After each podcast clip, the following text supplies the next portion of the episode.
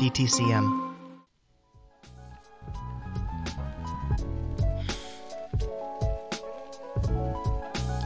Hello and good day.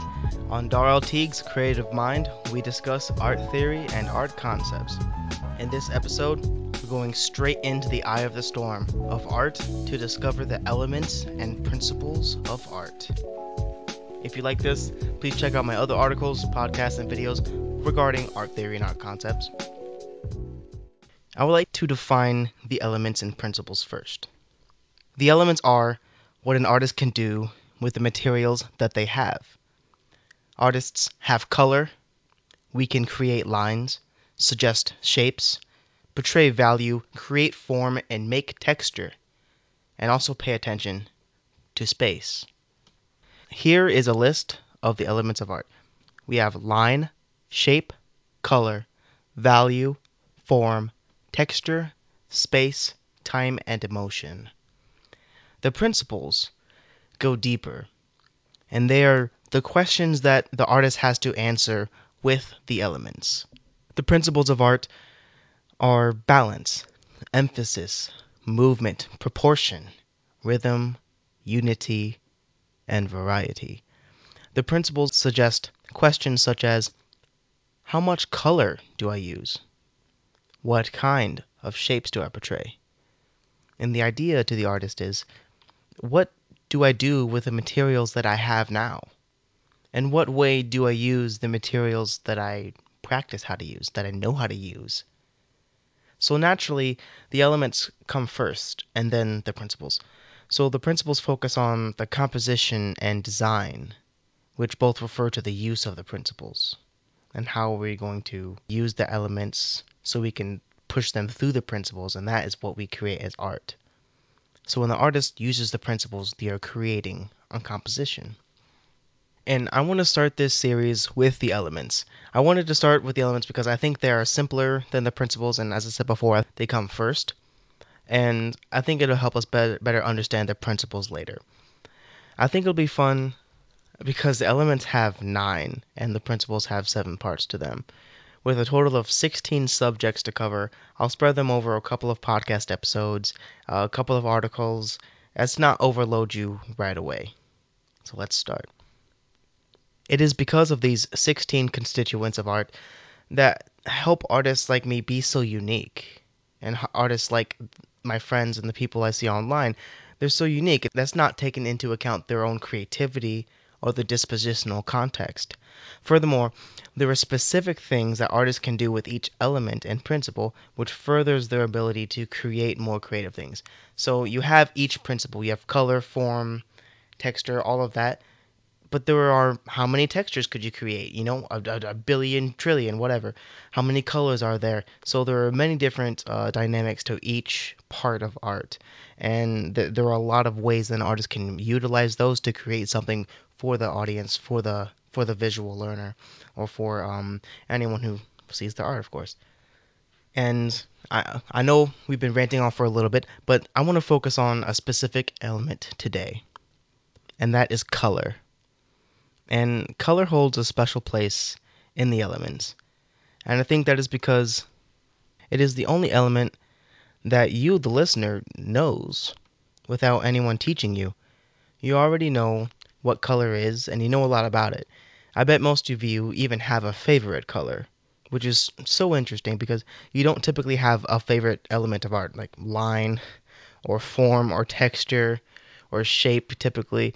Those are elements that aren't favorited.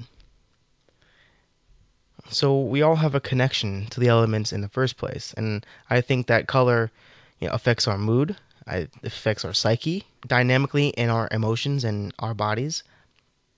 I have a colored LED light right next to my desk, right next to me right now, and it helps illuminate the room different colors so it can help me get into my creative space. And you see right now I'm changing it from a green. I'm to go straight to uh, I like red. I'm to go red. So creativity and the process of creating a space or a location that that allows you to be your most creative self in your most creative state the color in the room helps me do that. And it comes from the LED strip and the LED LED bulb. And the color makes me calm. It puts me in a in a in a immediate mood of bliss. The thoughts of stress from the day dull because of the lights. I change the color every hour or half an hour, and it helps me sustain my flow state. There are so many things that color does for us and our minds. And I quote here from an old art textbook. It's called Living with Art, and it's by Mark Gatelin. Getlin? I'm sorry if I cannot pronounce that. Getlin Baker Miller Pink. It's a shade of pink, and it's been shown to calm agitated and aggressive behavior. Blue lighting in Tokyo has been shown to reduce the number of suicide attempts in certain areas, In a German study suggests that the color of green can boost creativity. Wonderful, huh? So, quoting directly from the book there, and now moving on, you can see that this idea of color, you know, it's in our lives every day. You can see it in our fast food restaurants like McDonald's and the Burger Kings. You see the warm colors yellow, orange, red, and the colors are supposed to alert you and trigger your hunger and your senses. And the cooler colors are, make you calmer. They don't incite your senses as much. So we see every day that color is inside of our homes and outside of our homes. So I would like to move on to what color is and use some interesting facts and observations about it. And we have Isaac Newton to thank, going back into science, so I'm sorry. We have Isaac to thank for helping us understand the visible spectrum and helping in the creation of the color wheel. And that helps artists create what they do. He used sunlight through a prism, which refracted the light from the sun, which means it split up and or divided the light into different colors in the visible spectrum. So Isaac Newton saw this and went on to experiment with it. He redirected the colorful light into another prism, which then reflected white light. So he proved that color is light, and the combination of colors create light and create white. So he proved that color is light, and that the combination of these colors create a white color. And that's only partly true. And we'll discuss that soon. Uh, the colors that Isaac saw through a prism are the same colors in the rainbow, and I'll list them from top to bottom. We have red, orange, yellow, green, blue, violet. And with that, we can create a color wheel.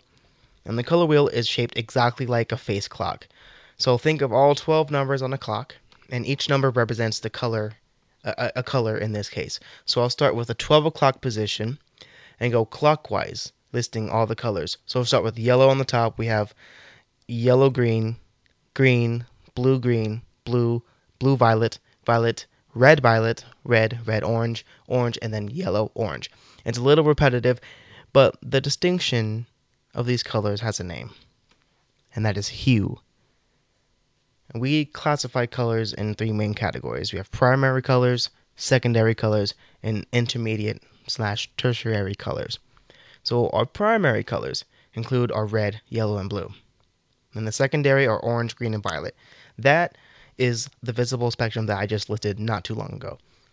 And you have tertiary colors, which are all the colors in between the yellow orange, the blue violet, the green yellows. Okay? And we have Newton's finding that black is not in the visible spectrum. And it's it's crazy because you see that influence many artists' decisions. You know, in, in past artists, you see 19th century and, and uh, see sometimes artists today, artists have stopped using black in their works altogether. And I, you know, I've been warned about using black in my own works because it can make it, you know, too dark. Your paint can be too dark. Your your drawing can be too dark, and it it affects the color and the value, and it makes things muddy, and you can't you can't really see you know the shapes and everything you're trying to portray. So if your drawing or your painting is too dark, your audience won't be able to see what you want them to see. And even you know with paint, especially if you uh, if you add too much black to a color that you've mixed, you can ruin the color that you've mixed, and it's really hard to get a color that you have mixed because unless you you're measuring the colors that you're using, it's hard to get exactly the same two shades. You're using X amount of blue and X amount of yellow to create whatever color, it's a, it's a toss up to see if you're going to actually create that exact same shade every time you mix those two colors, unless you're, you know, finely measuring them. It's crazy because I had this experience about, you know, color, black and white, and the mixing of colors. And I had this experience in my life a long time ago. My grandmother had taught me that black is the color of every single color just combined together, conglomerate of all colors. And she saw this from her own observations as she, you know, mixed colors and her own palette because, you know, she was an artist herself. And she found that it would be a dark gray, a black, or a dark brown if she mixed all of her colors. And she figured that even different types of colors, if she had more and more colors, she could eventually make a black. And she also observed that she had no color on the paper, the white paper. She she thought that was the absence of color. And the funny thing is, she's only half right. And uh, years later, I had a debate with someone that I used to know about the same thing. They claim that black is not in the color spectrum and white is, and that all the colors combined is not black, it is in fact white. We were both correct in theory, but we were both half right. so I'll set it straight here. Color shown through a prism using light from the sun is refracted light, which creates a white light. That is the sum of all colors of light and there is no such thing as black light. You have the the black light that lights everything up. That's just what it's called. It's it's I don't know what that is, but it's not actually. You can't have black light. That that's actually just darkness. This concept is typically used in film, video, camera, and a digital type of lighting. The type of color that we are talking about as artists are is pigment color, and that is the color that we have as artists, that's the physical materials that we use and they're tangible the paint, charcoal, colored pencils, and the ink. And the sum of all the pigment colors are the darkest grays, darkest browns, or even black. And as we all know, and in this art podcast, we'll stick to the mindset of using and observing pigment color. So if you have no pigment color, then you have the color white, and it's the completely the opposite of of color with light. If you understand those two things, you understand a lot more about color and the color wheel. And moving back to the color wheel, we know it's a clock. And for artists, it's it's actually wise to spread your paints in the same formation as the color wheel on your palette. It's helpful to mix colors that way, and it helps you like not mix so many different colors together. And with me, like I put, I tend to put my paint like wherever I find a free spot on the paint, or if it's dry paint, I just throw it on there. And it's a bad habit because it's starting to mix a lot of colors together and it makes my painting process a little, you know, more sluggish. And I also am losing space for mixing, so I've been trying to use the color wheel in my uh, palette as I'm painting lately. So you know, in using using the color wheel, we can define properties of color. And I mentioned hue earlier, but we have hue, value, and intensity.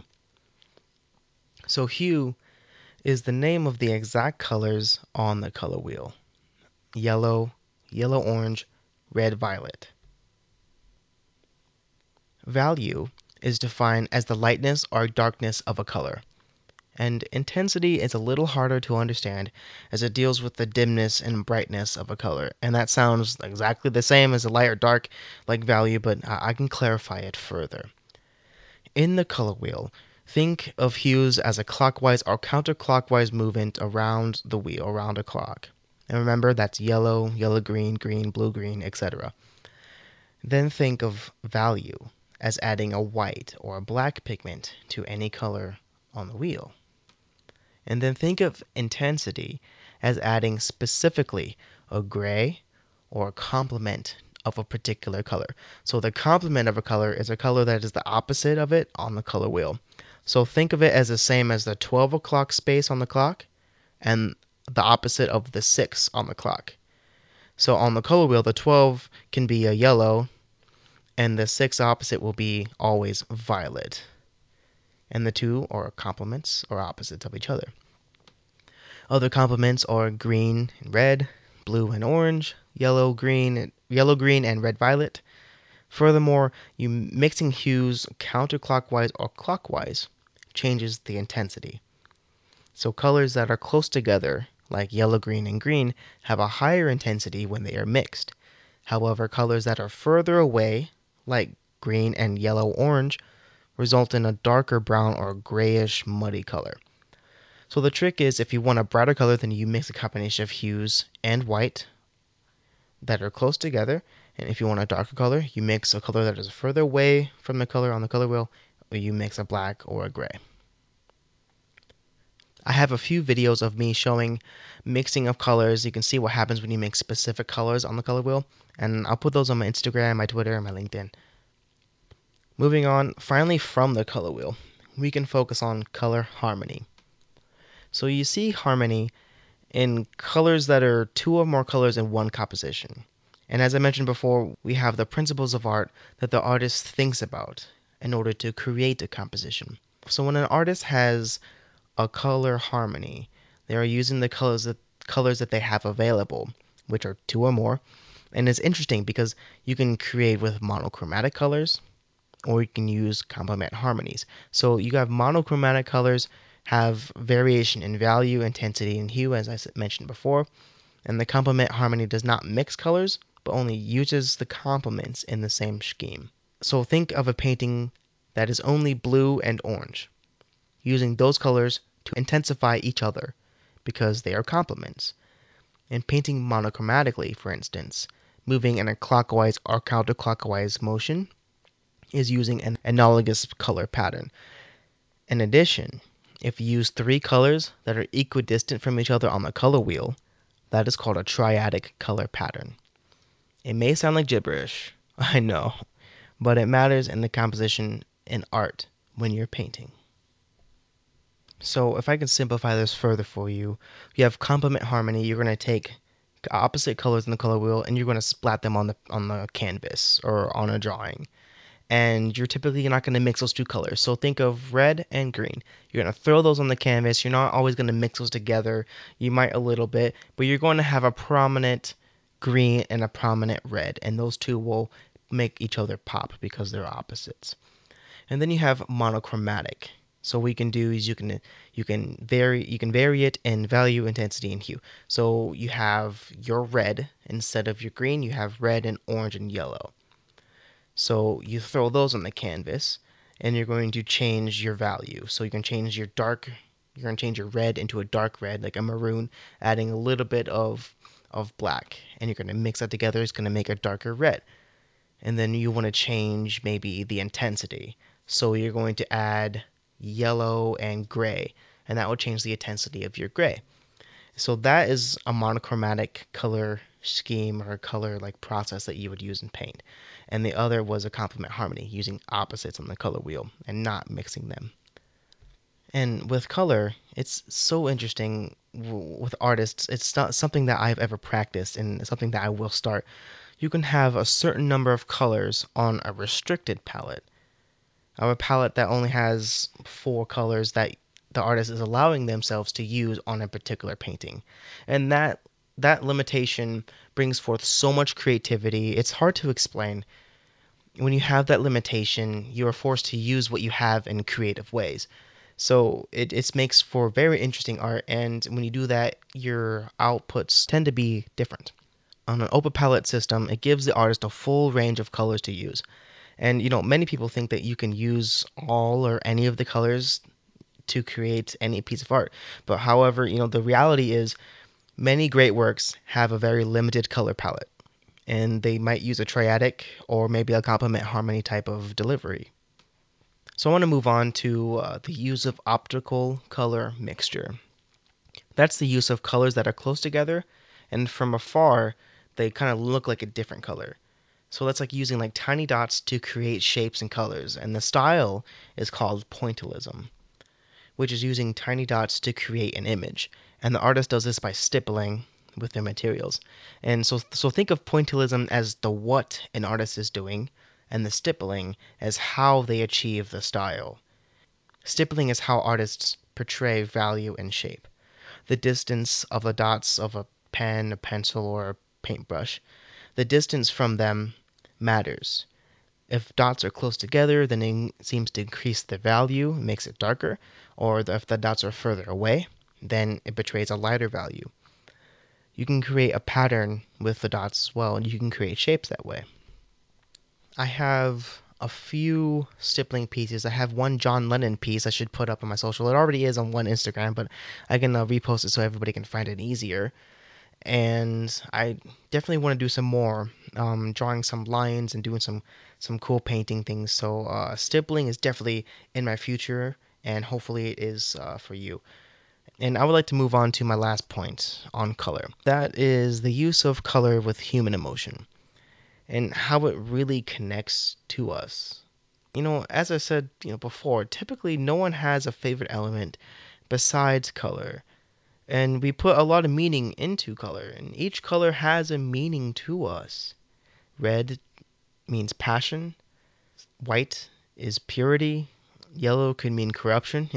You know, think of the colors in The Great Gatsby. We what we taught in school, like those colors meant something in the story and to the people. And as readers, we were allowed to interpret that in any way that we were allowed to, that, that we allowed ourselves to at least. And the colors were there to emphasize that meaning of the color is everywhere. It's not just, you know, in one spot. I think that I'm definitely going into the into the book of Great Gatsby, but like a lot of the colors in the book are reoccurring and it's it's it's an amazing thing that we do with color. Think of Starry Night and how Van Gogh had created that. It was a mixture of color, but not exactly realism because the town and the sky that Van Gogh saw is not exactly what he put on canvas. It's filtered through his his creativity. Just like as I mentioned before in my other podcast episodes about creativity, Van Gogh had to take in the signs or the outside stimuli that what he saw and then he had to put that on canvas. And the colors he used to portray that, you know, came from inside of him and it seemed to move a lot of people. And think of even something simpler, the colors of the holiday lights. it's it's November 2019 at the time of this podcast, at this recording, and the holiday season is upon us. And we're going to see a lot of red and green lights, which are two complements, by the way. We see that everywhere, and that means Christmas, holiday season. And I think we hold color to very high regard as people. And I think that people will continue to pay attention to color whether you're a creative person or if you're not a creative person, if you consider yourself that or not.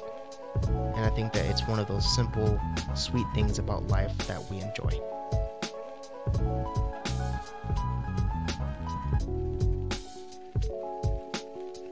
Thank you for reading, thank you for listening, thank you for watching. I implore creative people to show me the creative work that you consider most colorful, and some that you consider maybe not so colorful and I would love to see what you make. And also, I would love to give a shout out to Paintings by Anthony. The Twitter handle is A R T B Y S A L. And I seriously had to make the shout out because when I started to think about color, this dude's art shot itself into my mind. So it's something pretty cool. Go take a look. And uh, thank you for your time. My social media links are listed. Come talk to me. Bye.